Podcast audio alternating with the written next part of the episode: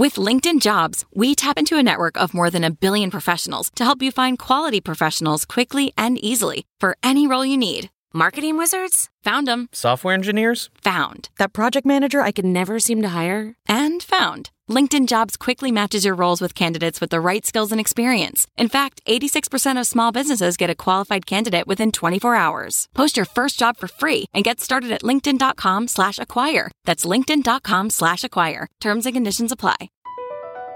Across America, BP supports more than 275,000 jobs to keep energy flowing. Jobs like updating turbines at one of our Indiana wind farms and producing more oil and gas with fewer operational emissions in the Gulf of Mexico. It's and, not or. See what doing both means for energy nationwide at bp.com slash investing in America.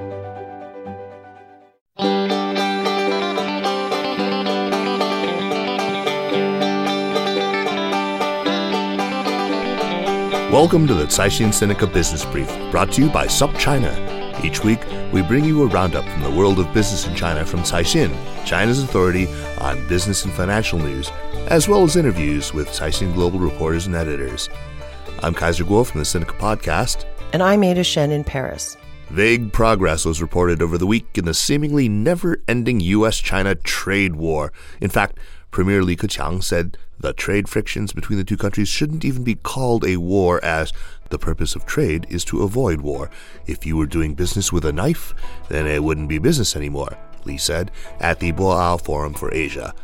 More talks are expected this week. Fun fact this year marks the 40th anniversary of the establishment of diplomatic relations between China and the U.S.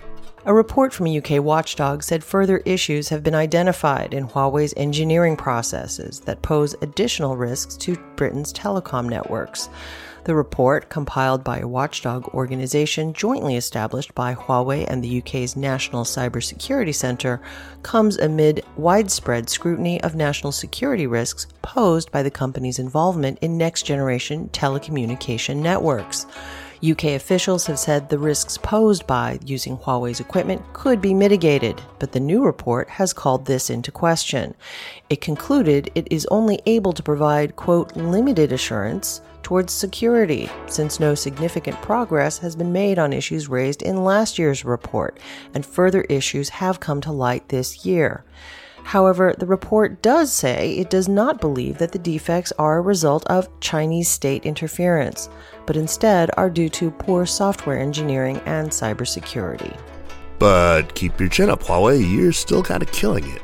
The company just released data for its performance last year and it hit a sales record of $100 billion in 2018, up 20% year on year, with net profit climbing 25%. Growth was mainly driven by consumer sales, making that segment Huawei's top revenue source for the first time ever. Last year, Huawei shipped 200 million smartphone units, the company said. China was the company's largest market for the year, contributing more than half its revenue, while Europe, the Middle East, and Africa together made up 30% of Huawei sales. Top Chinese liquor brand Guizhou Moutai's Shanghai listed stocks closed at a record high of $128 US on Friday, as the company reported strong profit growth in its 2018 earnings report. Net profit and revenue were both up nearly 30%. Moutai, which surpassed the UK's Diageo in 2017 to become the world's most valuable liquor company, seems to have recovered nicely from the hit Baijiu demand took after an anti corruption campaign was launched in 2013. China will issue 5G wireless communications licenses by year end as the country pushes aggressively into the cutting edge technology that could power everything from self driving cars to telemedicine. The announcement came from Minister of Industry and Information Technology Miao Wei, who added that actual timing for the launch of 5G networks will depend on maturation of the necessary technology, most notably 5G handsets. China is the world's largest mobile market, but in the past, the nation was slow to roll out the latest generations of new mobile communications, often preferring to wait for the technology to mature first in more advanced Western markets. Beijing has taken a different tack in 5G, aiming to become a leader in the space for a technology expected to power many of the wireless high tech applications of the future. Accordingly, it wants to roll out its networks sooner rather than later, and for the first time, could be among the world's first major markets to launch the service. JP Morgan Chase and Nomura Holding won approval to set up new securities joint ventures in China with majority foreign ownership as regulators followed through on a promise to open up the country's financial markets. Chinese securities regulators gave the green light last week for Nomura and JP Morgan Chase to each hold 51% of their China joint ventures. Last April, the securities watchdog issued new rules raised on the ceiling on foreign ownership of Chinese securities businesses to 51% from the previous 49%, following the government's commitment to grant foreign investors wider access to China's financial markets. In November, Swiss financial titan UBS became the first foreign investor to take control of a domestic brokerage by increasing its shareholding in its China securities joint venture from 25% to 51%. Former finance minister and prominent reform advocate Lou Jiwei, 68, retired from his post heading China's $300 billion Social Security Fund, Caixin learned last week. He will be replaced by Liu Wei, a minister of finance.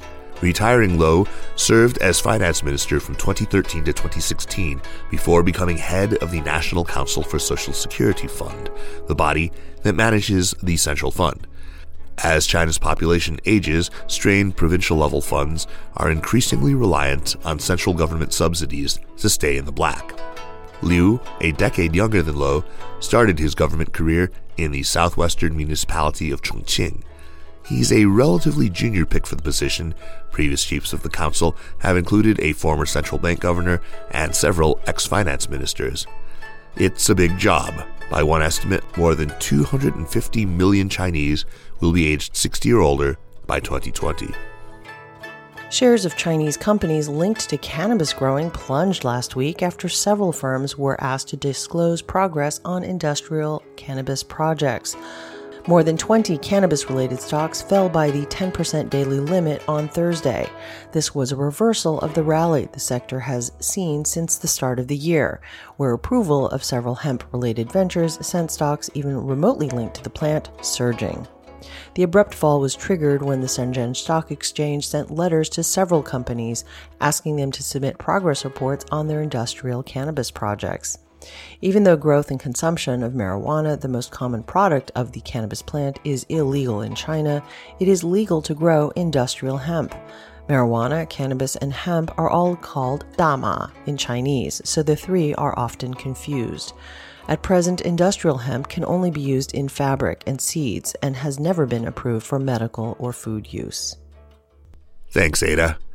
Let's turn now to Caixin managing editor Doug Young to chat about a couple of the stories in the news this week. Doug, let's talk about the IPO of a Chinese online education play. Why is this listing particularly newsworthy? Yeah, this company is called Koolearn uh, with a K, you know, just to be cool. And they actually are the online unit of a company called New Oriental Education. And the story is they just did an IPO. Uh, New Oriental's like sort of a household fixture here in China. They operate sort of more traditional classrooms all over the place. And Koolearn is their younger online unit. And this has sort of been the trend is, you know, and actually online learning is, is sort of becoming the big thing. And it's, it's, you know, it's much more convenient. People can do it at home. It's scalable. You know, people can also do it from big distances and so forth. So that was Koolearn's big story. Uh, but what happened uh, on the way to market. Uh, basically, China, as they are often seen to do, sort of has cast a big regulatory cloud over this whole industry. And as a result, Koolearn's stock basically didn't do so well. It actually finished flat in its first trading day. And its second trading day, it was down a little bit but there have been a lot of these online education stocks going public over the last couple years and some of them had done really well but like i say this sort of looming crackdown has has really hit all of them and i did some checking.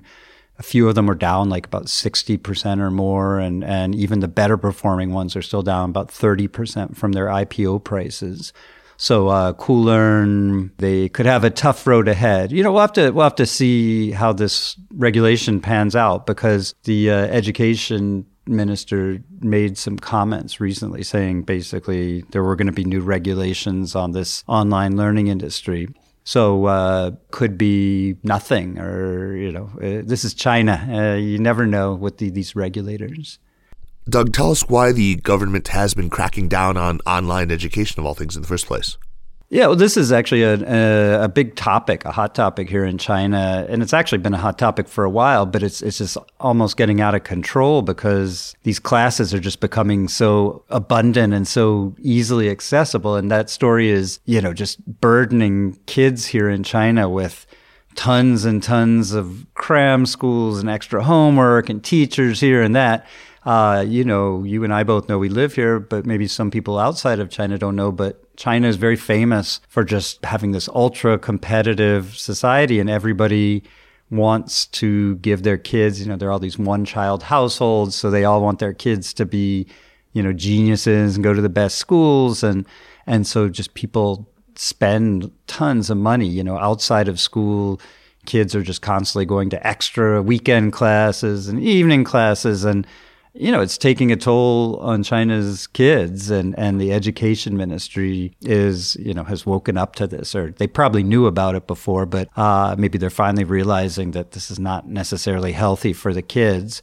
So I think that's a, a big thing. And they're not even, not only doing this against uh, online schools, but also regular schools too. There's, there's a lot of movements going around to, you know, limit the amount of homework that kids have and, and just you know try and give them lives get, try and give them real childhoods rather than uh, you know childhoods spent cramming for tests and studying in extracurricular courses and so forth Okay, let's move now to another story about the auto industry. Always a million things to say about the auto industry in China, but what are we focusing on this week? Yeah, this story we're going to zero in on the uh, new energy car sector, which usually refers to hybrids and electric cars. And for any uh, car nuts out there, it also includes hydrogen cell or fuel cell cars, I guess. But that's not a very big market in China yet. It's really mostly these hybrids and uh, EVs. And the story this week is that China has slashed. I mean, they've really gone after the these subsidies that they were giving for electric car buyers. And apparently, these are the worst cuts they've done in five years, which it probably translates to ever because they've only been given these subsidies probably for the last six or seven years, maybe. So, you know, just to give you some quick numbers here, uh, they basically said they're going to be cutting subsidies for EVs with a range of 400 kilometers or more by half, and they're going to be basically giving about the equivalent of 3,700 US dollars per vehicle, which is about half of, of what they were giving before.